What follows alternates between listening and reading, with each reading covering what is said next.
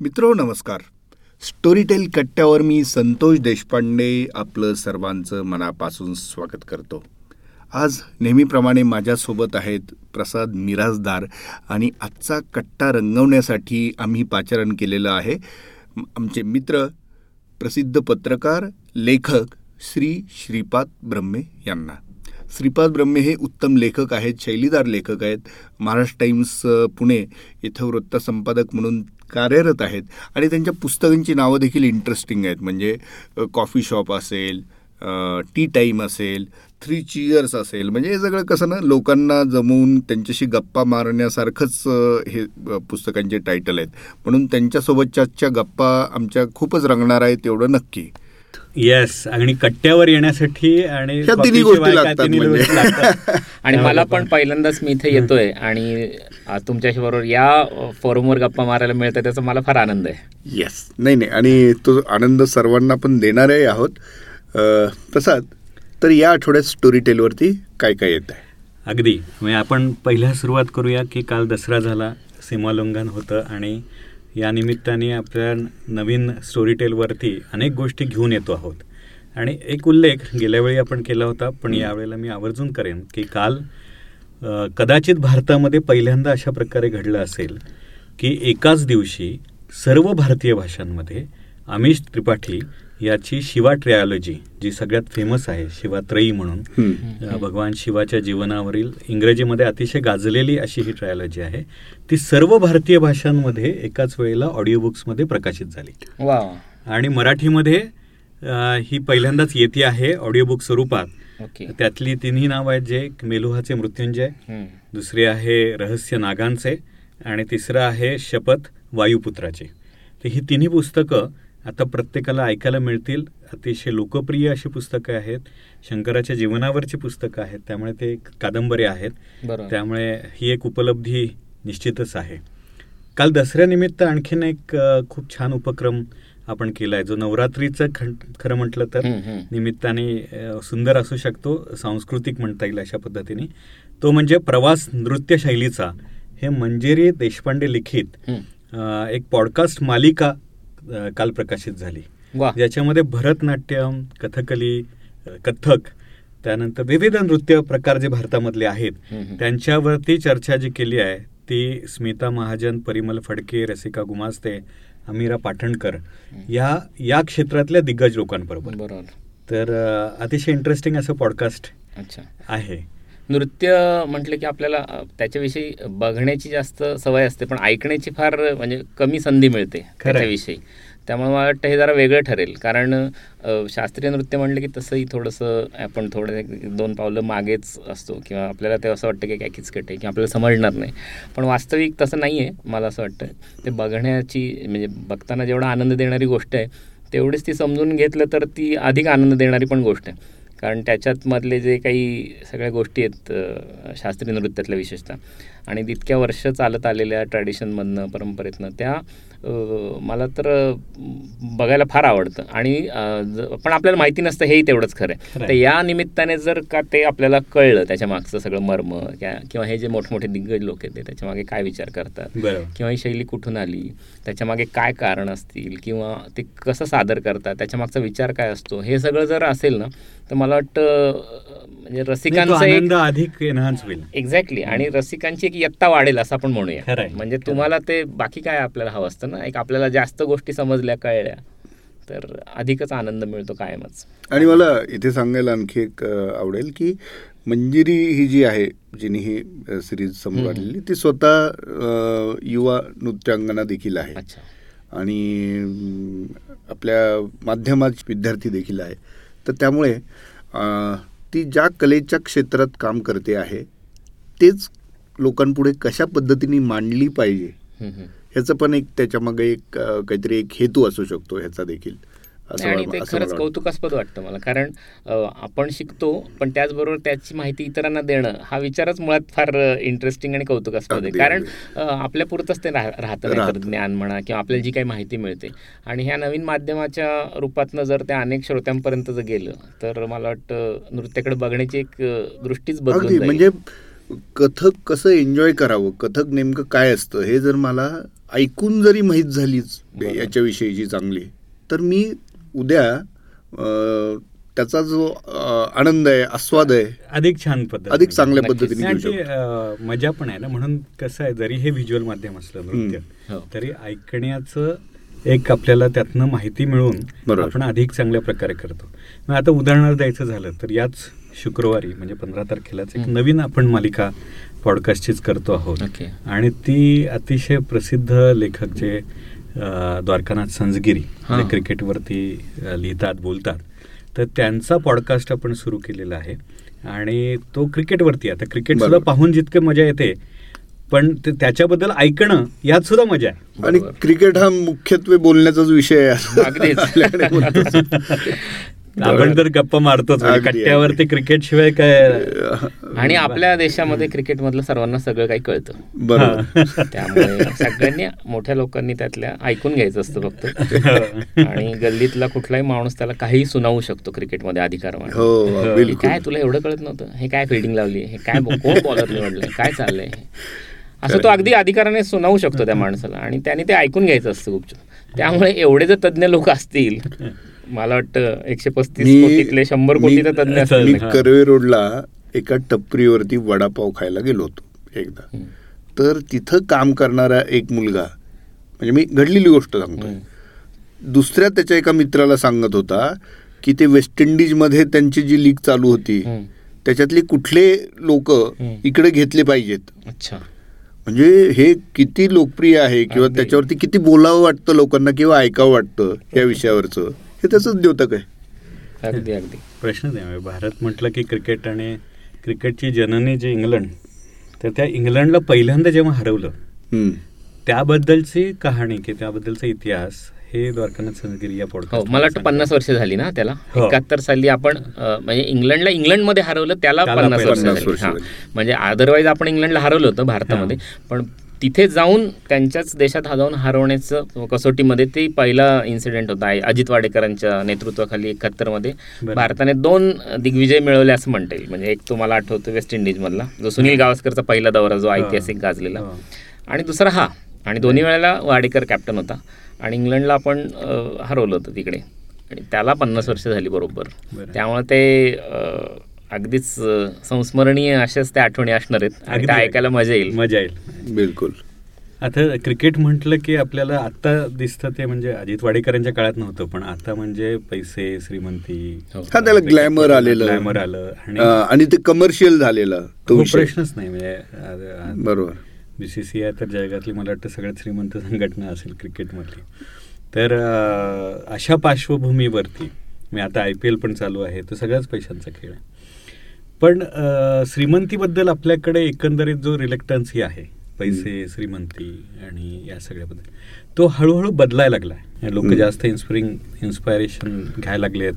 पैसे कसे मिळवावेत कसे. साठवावेत इन्व्हेस्टमेंट कशा कराव्या याच्याबद्दल माहिती बऱ्याच जणांना असते. तर तशी एक मालिका आपल्याकडे सुरू होते. आणि ती म्हणजे श्रीमंत कसे व्हावे? बर. आणि तोही आपण दसऱ्याच्या निमित्ताने खास ज्याला सोनं लुटा. तशा पद्धतीने. हे खऱ्या अर्थाने सीमोल्लंघन ठरेल काल सुरू केलेली आहे. अच्छा. तर त्याचा पहिला एपिसोड जो आहे. तो मुळात पैसे म्हणजे काय? श्रीमंती असते म्हणजे काय. आणि आपल्या रोजच्या आयुष्यातल्या गरजा आणि गुंतवणूक आणि या सगळ्या संकल्पनांबद्दल माहिती देणारा असा तो एपिसोड आहे. अच्छा. ते विचारांचं सोनं लुटणं म्हणतो. विचारांचं सोनं. पण श्रीमंतीबाबतच्या विचारांचं सोनं आहे हे असं म्हणता येईल. राईट आणि दर अरे नुसतं आठवड्याला ऐकलं तरी पण श्रीमंत झाल्यासारखं वाटतं ना अशा असतात काही गोष्टी. त्यामुळे ते फिलिंग देणारच हे असणार आहे असं वाटतंय मला. बरोबर. फील रिच फील रिच तर हे जरूर ऐका काल दसऱ्यानिमित्त खूप घेऊन आपण आलेलो आहोत. आणि आता आज आपण दर आठवड्याला एक काय रोमॅन्टिक कथा अशा प्रतीची एक आपण. सोफिया जॉन म्हणून लिहिलेली असते. आणि तिचे या कथेचं शीर्षक आहे भूतकाळची एक्झिट अच्छा. आणि त्यात ती इंटरेस्टिंग काहीतरी प्रसंग घेते आणि त्याच्यावर रोमॅन्टिक कथा लिहिते. तर यात लिफ्टमध्ये योगायोगाने त्या मुलीचे दोन प्रियकर अडकलेले आहेत. अच्छा. आणि ती त्या सिच्युएशनमध्ये अडकली आणि तिचा तिसरा आत्ताचा प्रियकर तिला कसा सोडवतो वगैरे. अशा प्रकारची एक वेगळी गोष्ट आहे. तर दोन गो आपण रोमांस हा जो भाग आहे. त्याच्यामध्ये सुहास शिरवळकरांनी पण खूप सुंदर हो कथा लिहिलेल्या आहेत तर सुशी कथा म्हणून आपण त्या प्रकाशित हो, करतो हो. आणि सुहास शिरवळकरांचे फॅन स्टोरी टेलर. खूप आहेत प्रचंड. कादंबऱ्या आहेत त्यांचे सगळेच वेगळ्या प्रकारे ते मांडणी करतात तर तशी दुसरी दुसरा परिचय. नावाची कथा सुशी कथा म्हणतो आम्ही त्याला. ती प्रकाशित होती आणि संकेत म्हात्रे अतिशय उत्तम अभिवाचक आहे. हो. त्याने ती वाचलेली आहे. आणि ते एका पार्टीबद्दलची गोष्ट आहे. ज्या पार्टीमध्ये जवाहिरा येतो शहरातला नामवंत अच्छा. जवाहिरा. आणि त्यावेळेला नेमकी मौल्यवान दागिन्यांची चोरी होते. आणि मग काय घडतं? काय घडतं? अशा प्रकारची ती वा. गोष्ट आहे. दोन्ही इंटरेस्टिंग आहेत. रोमॅन्टिक कथा पण आणि ही दुसरी. ही दुसरी पण. ऐकायला. कथा खूप पॉप्युलर होत आहेत बरं का. हा. मला अनेकांनी सांगितलं की सुशींच्या कादंबऱ्या हा तर विषयच नाही आहे हा. पण कथा सुद्धा इतक्या खिळून ठेवणाऱ्या आहेत. तर त्याचा प्रत्यय याच्यात नाही येतो. मला वाटतं ते रंजनाचं एक मर्म म्हणतात ना ते सापडलेलं लेखक. हा. म्हणजे कशा मनोरंजनाचं वगैरे असं म्हण. मनोरंजनाचं रंजनाचं. आणि तर रंजना म्हणून कुणी असेल त्यांना वाटायचं आपलं मर्म कुणाला सापडलं. मनोरंजन आहेच आणि महत्वाचं म्हणजे ते खिळवून ठेवणं म्हणतात ना अगदी. ते नस म्हणतो ना. नस, ती सापडलेले. लेखक आणि एखाद्या वेळेला तुम्ही लिहू शकता सातत्याने दीर्घकाळ इतक्या मोठ्या प्रमाणात लिहिणं हे मला वाटतं फारच अचंबित करणारी गोष्ट आहे खरं आणि सांगायचं पूर्ण वेळ लेखक हो. त्या काळात होणं शंभर सव्वाशे कादंबऱ्या झाल्या अगदीच आणि म्हणजे एक प्रतिभा आणि त्याला परत म्हणतो तसं एक सातत्याची जोड. अशी दोन्ही गोष्टी एकत्र मिळणं फार अवघड आहे. आणि स्वतंत्र वाचक तयार करणं आपल्या. केव्हाही. म्हणजे आपला एक स्वतंत्र वाचक तयार करणं ही सुद्धा त्या काळातली ती नवीन गोष्ट होती. अगदीच अगदीच. काय वादच नाही. म्हणजे दंतकथा म्हणतो ना अशा ऐकलेल्या आहेत अनेक. त्यामुळे. तर आपल्याला अनेकांना माहितीच असतील त्या वाचकांना. पण म्हणजे विचार त्या काळात आता तू जामखेड असेल मी कळम असेल किंवा असं कुठल्या कुठल्या भागात आपण कुणी कुणी असू त्या काळात? पण आपल्या आपला जो ज्या तिथल्या लायब्ररींशी संबंध आलेला हो. ग्रंथालयांशी संबंध आला असेल तर तिथली जर आपल्याला दुक अं, तिथली जर कपाट अलमाऱ्या डोळ्यापुढे आल्या तर तिथं अक्षरशः विभाग होते यांच्या नावाचे. हो हो आणि मा- माझे तर मला सहवास पण मिळाला मित्रच होते. अशी बॉबी नावाची छोटीशी गाडी ती हा, आणि- बॉबी सिनेमामुळे गाजलेली. गाजलेली गाडी. छोटी स्कूटर मोटरसायकल होतं होती? मोटरसायकल होती. छोटी होती मोटरसायकल आणि ते हिंडायचे सगळे. पण. पॉप्युलरिटी इतकी होती तरुणांमध्ये. हो हो. खूपच म्हणजे ती अनुभवली आणि हे ग्रंथालयाचा उल्लेख केला मला आठवतं की ग्रंथालयात सर्वात जीर्ण झालेली किंवा ज्याची सगळ्यात पानं हे झालेली पुस्तकं कोणाची असतील ते यांची. याचा अर्थ ती सर्वात जास्त हाताळली गेलेली होती आणि वाचली. आणि त्याच्यावरच्या कमेंट्स म्हणजे काय बोलायलाच नको. वाचकांनी त्याच्या नोंदी शिलालेख आपले करून ठेवलेले. एक आपल्याकडे इंटरेस्टिंग होतं ना विषय. हो. असं आवडलेल्या ओळी तिथं अंडरलाईन सगळ्यांना सल्ले असायचे पुढे वाचणाऱ्यांना. आणि रहस्यपैदही करून ठेवलेले असायचे. अमुक अमुक पान नंबर सदतीस बघा. सदतीस वर गेले की म्हणे पान नंबर चाळीस एकशे चाळीस बघा. तिथे गेलं की मग काय वडा व्हायचं तो व्हायचं. पण ते धमाल असायची ते. ग्रंथालयाचे दिवस भारी होते रे. हो. खरंय ग्रंथालयातनं पुस्तकं आणायचं ते वाचायचं त्या ठराविक मुदतीत परत द्यायची. एक डेडलाईन स्वतःला स्वतःला घातलेली असायची. ते फार इंटरेस्टिंग सगळं. स्टोरी टेल हे खरं म्हटलं तर ग्रंथालयाचं आधुनिक रूप. फक्त ते इंडिव्हिज्युअल आहे. अगदी अगदी. तुमच्या मोबाईल आणि इथं तुम्हाला कुठल्याही ग्रंथपालाची ओरणी ओरडा काय लागत नाही. लवकर आणून दिलं नाही किंवा. पानावर लिहिलेलं. पण नसतं की पुढे काय. ती तुम्ही थोडी सोय करून ठेवायला पाहिजे. तुमच्या पानावर काहीतरी लिहायची. म्हणजे आमच्यासारख्या वाचकाला मजा येईल खरं म्हणजे. खरंय. आता सोमवारी अठरा तारखेला एक नवी मालिका आपण घेऊन येतो. खऱ्या अर्थाने या आठवडा हा नवीन गोष्टी सुरू करण्याचा आहे. त्याच्यामध्ये case number zero zero two म्हणून सीझन दुसरा हा त्याचे पहिला ते एपिसोड केस नंबर वन जे होतं त्याचा पुढचा पार्ट त्याचा पुढचा सीझन आहे. आणि पोलीस कथा सहाय कथा आहेत. सायली केदारने लिहिलेली आहे आणि गीतांजली कुलकर्णी ही जी. ॲक्ट्रेस आहे. अभिनेत्री आहे प्रसिद्ध तिने वाचलेली आहे.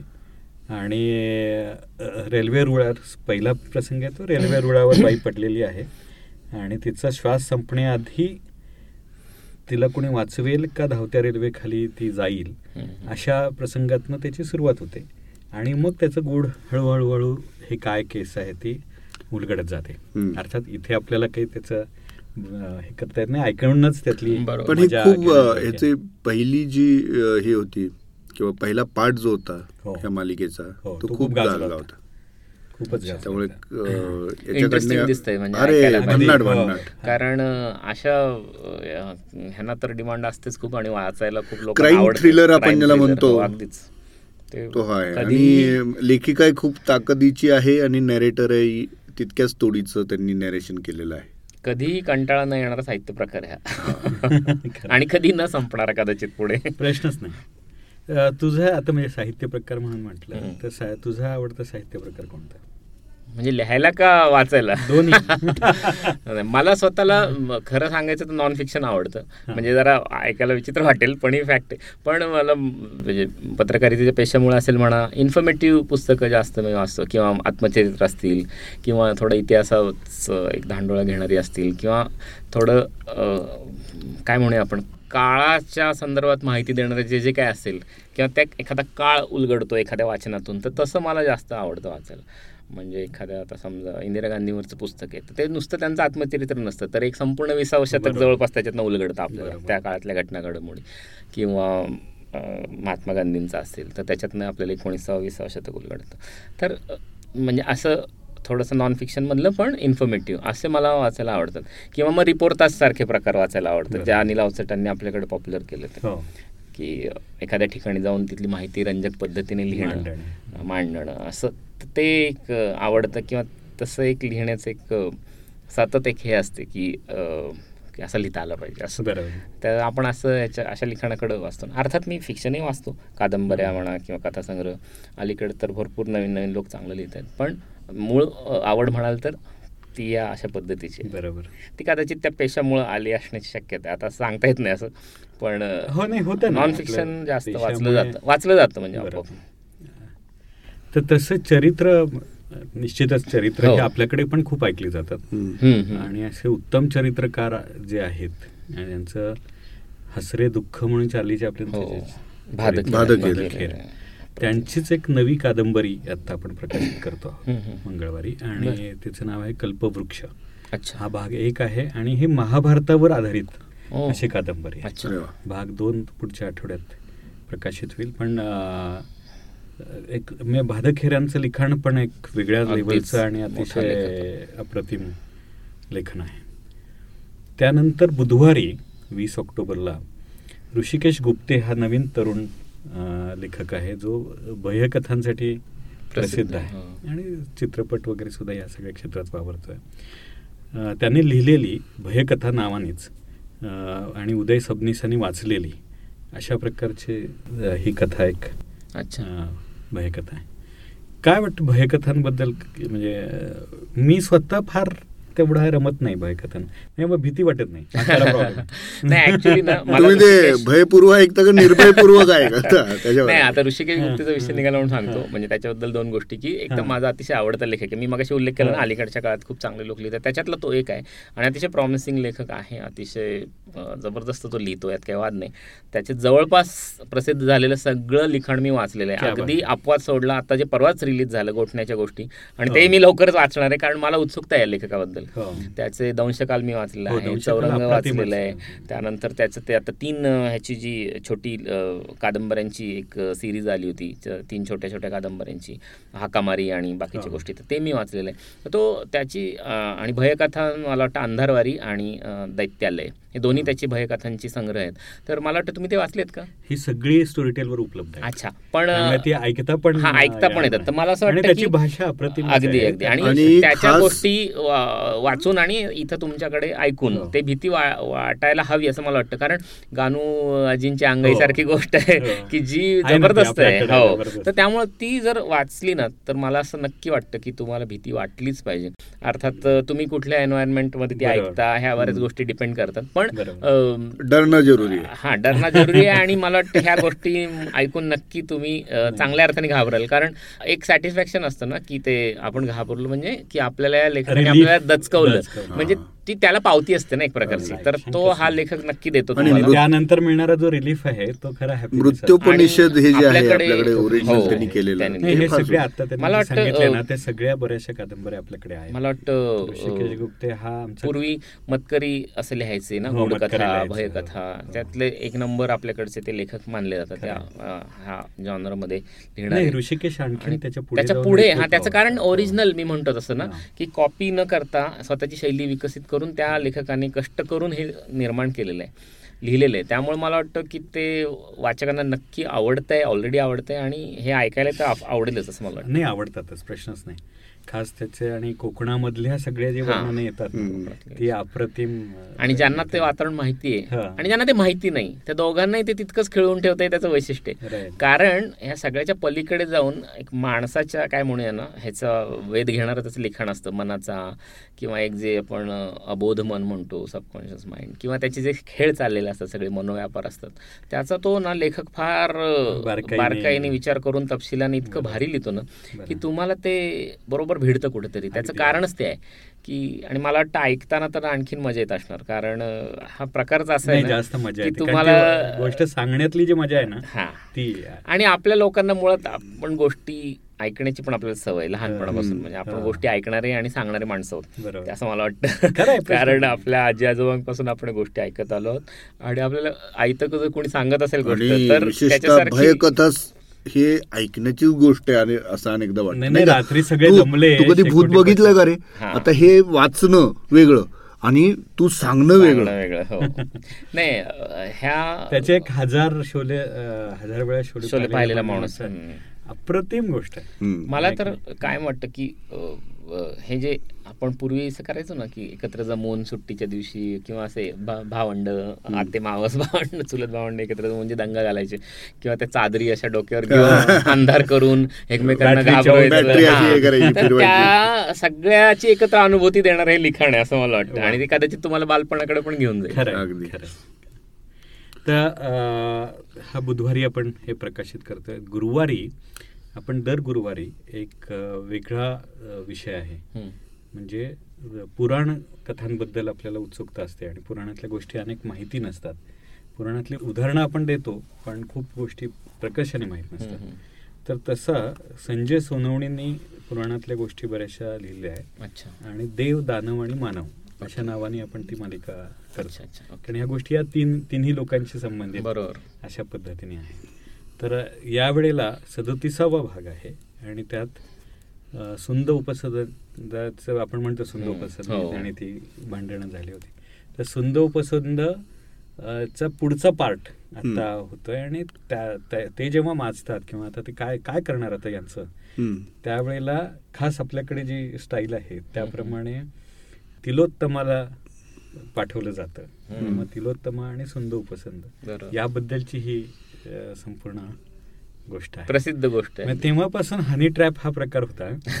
अगदी आणि म्हणजे देवांच्या या सगळ्या ह्याच्यामध्ये. कंपल्सरीच असायचं. म्हणजे ती एक तपोभंग करायला हे ठरलेलंच असायचं. म्हणजे ती आली नाही तर त्या कदाचित ऋषीला वाईट वाटत असेल कदाचित.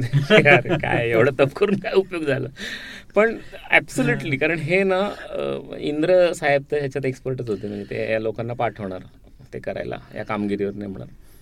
तर ती सुंदोपसंधी हा शब्द त्यातनं आलेला आहे ना. आपल्याकडे आपण हो, आपल्याकडे. बरोबर. की दोन यांची सदैव सारखी भांडतात एकमेकांमध्ये तर. ते शब्दांचा उगम पण तिथनं आलाय. तर कदाचित अनेकांना माहीत नसेल पण तो तिथून आलाय. सुंद आणि उपसंद दोन राक्षस भांडायचे. बरोबर. त्यातनं तो आलाय सुंद उपसंधी येस तर हे गुरुवारी झाल्यानंतर पुढच्या शुक्रवारी नेहमीप्रमाणेच आता आपण सांगितलं की दसऱ्यापासून सुरुवात केली तो म्हणजे आपल्या आवडती आवडता क्रिकेटचा विषय. असणार आहे. आणि पुन्हा एकदा द्वारकानाथ संकरी हा नवीन विषय घेऊन त्यावेळेला बोलणार आहेत आणि त्यात भेटेल तसं गप्पा गोष्टी करणं जसं आपल्याला आवडतं. तसं एका नव्या एका अवलिया क्रिकेटियरबद्दल ते बोलणार आहेत त्यांचं अच्छा. नाव वासू परांजपे हो आणि वासू परांजपे हे म्हणजे त्यां- ते असे मैफिल गाजवायचे आणि त्यांच्या मैफिलीमध्ये सगळे रमायचे तर आणि हसत हसत शिकवायचे हसत खेळत आणि या वासू परांजपेंचे जे विद्यार्थी होते त्याच्यामध्ये सुनील गावस्कर दिलीप वेंगसरकर सचिन हो. तेंडुलकर वगैरे सगळे मा मान्यवर मोठं नाव.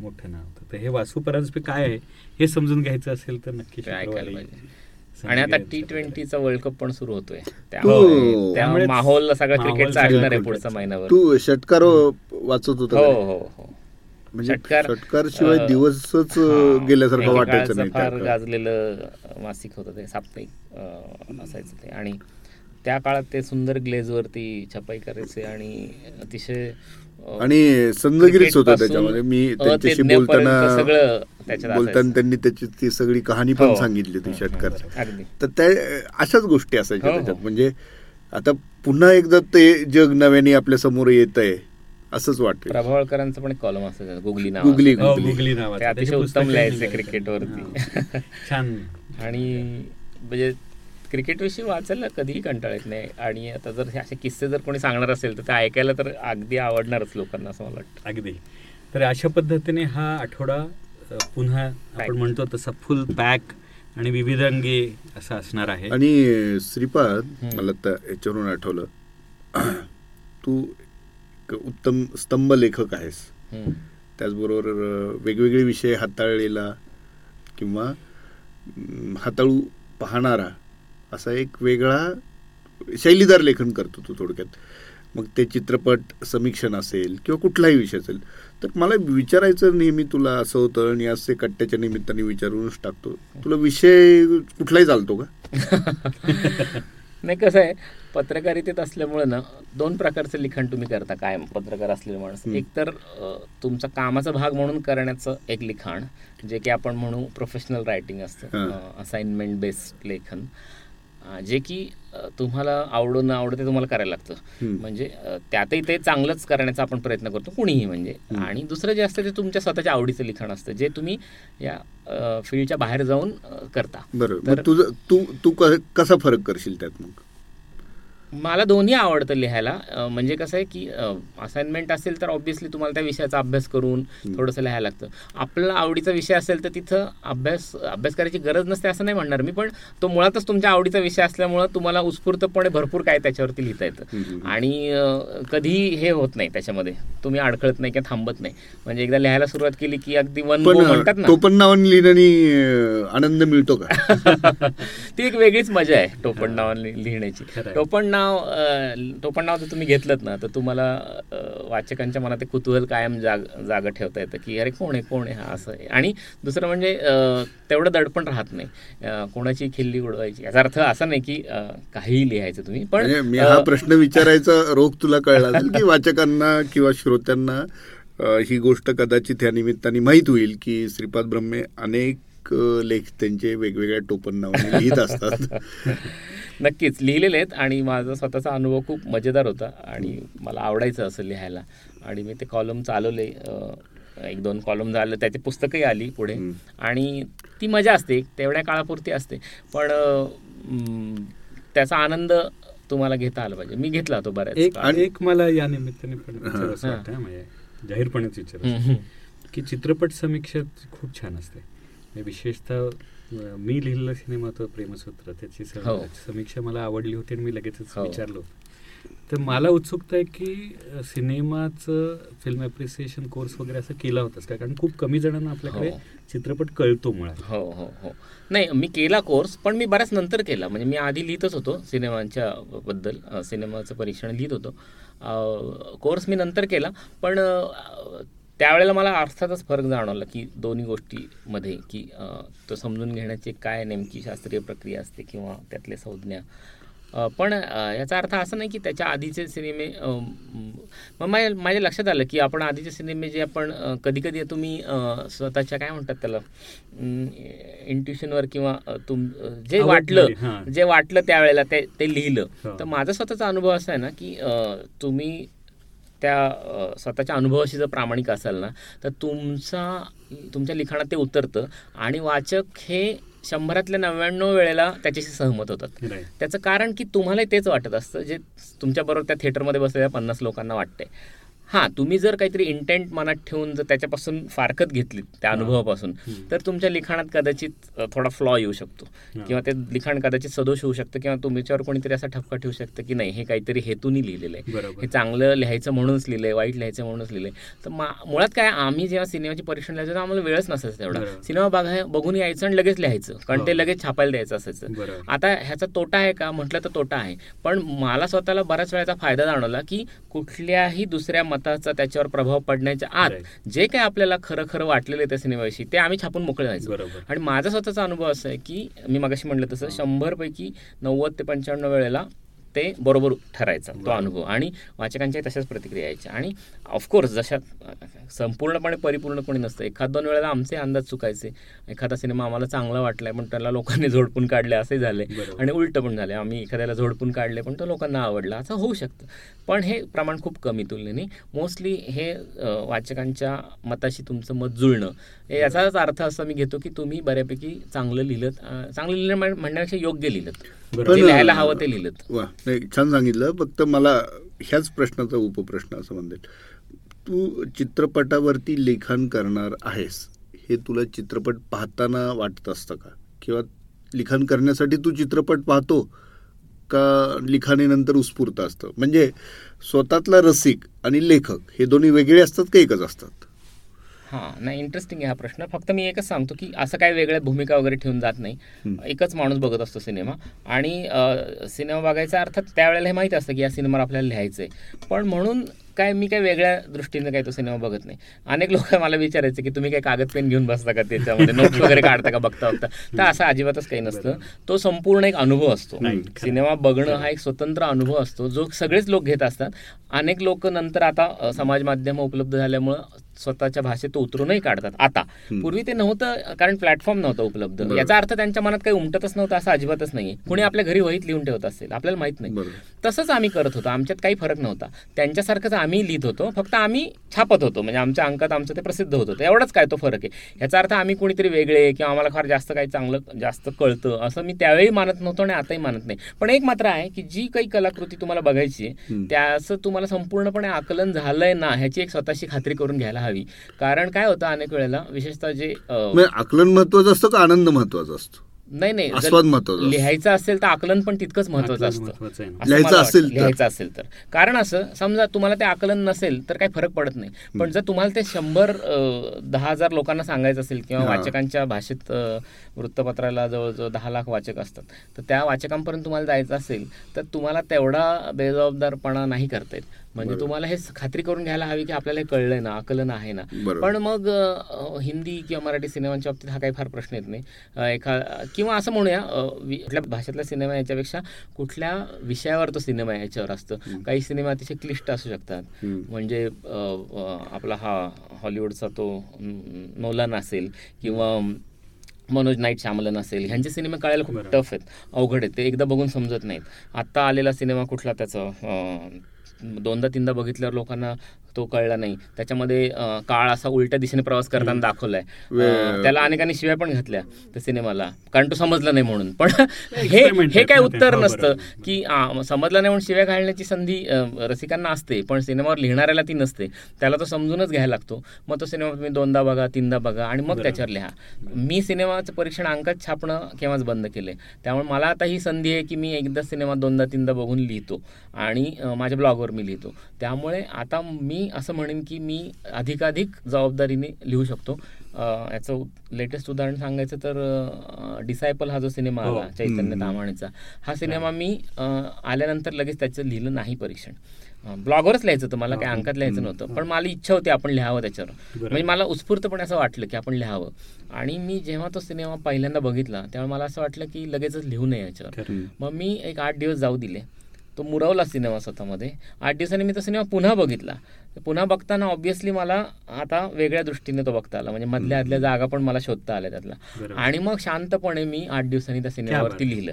आणि मला असं वाटलं की हो डिसायपलचं परीक्षण वाचून चैतन्य दामाणे आणि आदित्य मोडक दोघांनाही तो अतिशय आवडला. मग ज्यांनी तो सिनेमा केलाय त्यांना असं वाटलं की आपल्याला जे सांगायचं ते पोचलंय या माणसापर्यंत. हे खूप महत्वाचं मनात होती. एक्झॅक्टली तर हे हे तुम्ही करायला पाहिजे ऍज अ जबाबदार. समीक्षक म्हणून. मी याला धरून मला फक्त मग आपण शेवटसाठी म्हणून हे करतो की आता चित्रपटाचा एक अनुभव असतो. तसाच ऑडिओचा पण एक अनुभव आहे. हो. तर आता ऑडिओ बुक्सबद्दल आणि एकूण स्टोरी टेल बद्दल काय वाटतं? नाही मला तर असं वाटतं की आता लोकांचं पुस्तक वाचण्याचा वेग खूप कमी होत चालला असं मला स्वतःवरूनच वाटतं. म्हणजे जेवढा वेळ आपण द्यायला हवा तेवढा देत नाही आहोत. कारण ऑब्व्हियसली आपल्याकडे आता पूर्वीपेक्षा जास्त वेगळी माध्यमं अवेलेबल आहेत ऑडिओ व्हिज्युअल माध्यमं. आणि माणसाचं हे अगदी बेसिक नेचर आहे की तो जे सोपं आहे तिकडे जातो पटकन. तर वाचणं ही एक तशी प्रक्रिया आहे ना ती हो. प्रोसेस आहे. त्या तुलनेत ऑडिओ व्हिज्युअल बघणं ही तुलनेने सोपी प्रक्रिया आहे. म्हणजे त्यात तुम्हाला फार काय काय म्हणजे निरक्षर माणूसही ते बघू शकतो. वाचनाला तुम्हाला किमान साक्षर असण्याची अट लागते. सिनेमा बघायला काही ती अट नसते किंवा ऐकायला पण ती अट नसते. तर एका अर्थाने ते थोडंसं सुलभ आहे. याचा अर्थ असा नाही की ते करणाऱ्यांसाठी सोपं आहे. ते आस्वादकांच्या दृष्टीने सोपं आहे. त्यामुळे तुमचा कल ऑब्व्हियसली तिकडे जातो. त्या ऐकण्याकडे बघण्याकडे. मग नाहीतर ओ टी टी किंवा मोबाईलमधले सिनेमे का जास्त लोक बघतात किंवा त्याच्यावर का जास्त वेळ घालवतात कारण ते सोपं आहे. ते इझिली अवेलेबल आहे. तुम्ही पटकन बटन दाबून सिनेमा बघ सुरू करू शकता. मध्येच थांबवू शकता. मध्येच तो रिवाइंड करू शकता. हे सगळी प्रक्रिया मला वाटतं पुस्तक ऐकण्याच्या केसमध्ये पण होते. तुम्ही शांतपणे ऐकू शकता प्रवासात ऐकू शकता झोपताना ऐकू शकता निवांत वेळ असेल तेव्हा ऐकू शकता. आणि इक्विपमेंट्स तर सगळे तुमच्याकडे अवेलेबल आहेत. त्यामुळे मला वाटतं की हा खूप जास्त चांगला पर्याय आहे. पुस्तकं यांना वाचताच येत नाही आहेत किंवा वेळाभावी त्यांना जमतच नाही आहे त्यांच्यासाठी. मग ॲटलिस्ट तुम्ही ते पुस्तक ऐकताय तरी. म्हणजे चला आता एक मधला मार्ग आहे हा की मी वाचतच नाही पुस्तक अजिबात वाचलेलं नाही आणि मी पुस्तक वाचलं आहे याच्यामध्ये काहीतरी मला पर्याय आहे की मी पुस्तक ऐकलं आहे चला मला कोणीतरी ऐकून दाखवते आणि चांगले चांगले दर्जेदार अभिवाचक ते वाचतायत आणि छान शैलीत वाचतायत. इतकं चांगलं पॅकेज करून तुम्ही ते देताय. आणि ते ऐकून तरी मला ते पुस्तक सम म्हणजे मी ते वाचल्यासारखंच होईल ना एका अर्थाने. म्हणजे मला ॲटलिस्ट समजेल त्यातला कंटेंट काय आहे. मी अगदीच ते बाजूला ठेवण्यापेक्षा. त्या दृष्टीने हे माध्यम मला खूप आवडतं किंवा ते योग्य आहे असं वाटतं. आणि आधुनिक काळातल्या पुढचे सगळे जे आपण पुढची पिढी बघतो जी सगळी गॅजेट प्रेमी आहे की त्यांना सतत हातात सगळे वेगळे. गॅजेट्स असतात. तर त्यांच्या दृष्टीने विचार करता तर हे फारच गरजेचं आणि महत्त्वाचं आहे. कारण ते पुस्तकं वाचतील की नाही आपल्याला माहीत नाही. याचा अर्थ पुस्तकांचं महत्त्व कमी आहे का तर अजिबात नाही. त्यातली शंभर टक्के काही मुलं जाऊन पुढे पुस्तकं वाचणारच आहेत. पण जे वाचणार नाहीत त्यांच्यासाठी काहीतरी पर्याय आपण देतोय ना. ते. फार महत्त्वाचं आहे. आणि तो या रूपाने आहे अवेलेबल त्यांना आत्ता. म्हणजे मलाही जर लहानपणी हा पर्याय असता तर मला असं वाटतं की मी वाचण्यापेक्षा ऐकलीच असते अधिक पुस्तकं. वा. तर मित्रांनो आजचा कट्टा तुम्हाला कसा वाटला आम्हाला जरूर कळवा. श्रीपाद वेळात वेळ काढून आज तू इथे आलास. आणि आपल्या मैत्रीच्या कट्ट्यावर तर तू नेहमी भेटतच असतो पण स्टोरी टेलच्या कट्ट्यावर आपलं मैत्र जमलेलं आहे. येस येस मलाही फार मजा आली. प्रसाद तुझाही खूप खूप आभार. तू हे वेळ काढला? आपलं नेहमीच आहे. नाही आभार याच्यासाठी की तू श्रीपादला जे काही प्रश्न विचारले ना त्यामुळं त्या विषयाकडं वेगळ्या पद्धतीने पाहण्याची एक काय दिशा मला मिळालेली. नाही आणि कधी कधी. गप्पांमधनं असं होतं की आपल्यालाच नंतर लक्षात येतं अरे आपण हा असा विचार केला होता काय आणि आली मग तो. आला. मग असं वाटलं अरे हा. येस आपल्याला हे म्हणायचं होतं. किंवा. आता हे आपल्याला नव्याने सुचलंय ह्याचं उत्तर. असं. पण होतं. सो एक प्रकारे हे एक डिस्कवरी असते स्वतःची पण. नाही नाही. आणि ॲज अ लेखक म्हणून म्हणजे तुझ्या शैलीबद्दल तर मी पूर्णपणे मला ते माहिती आहे तुझी शैली. हो. तुझे शब्द जवळचे आहेत. हे श्रीपादच लिहितोय. हे मला कळतं. जरी तुझं नाव नसलं तरी. पण तुझी जी थॉट प्रोसेस आहे ना हो. ती ह्या चर्चेतनं समोर आली. मलाही ती स्वतःला म्हटलं ना मग की डिस्कवर करता आलं. म्हणून त्यासाठी मी प्रसादचा आभार व्यक्त केलं. या निमित्ताने मला हा प्रसादच मिळाला असं मी मानतो. तर मित्र आता भेटूया आपण पुढच्या आठवड्यामध्ये. नवीन गेस्ट नवीन विषय आणि नवीन पुस्तकं जी स्टोरी टेलवर येणार आहेत त्याविषयी ऐकण्यासाठी. तेव्हा तोपर्यंत धन्यवाद.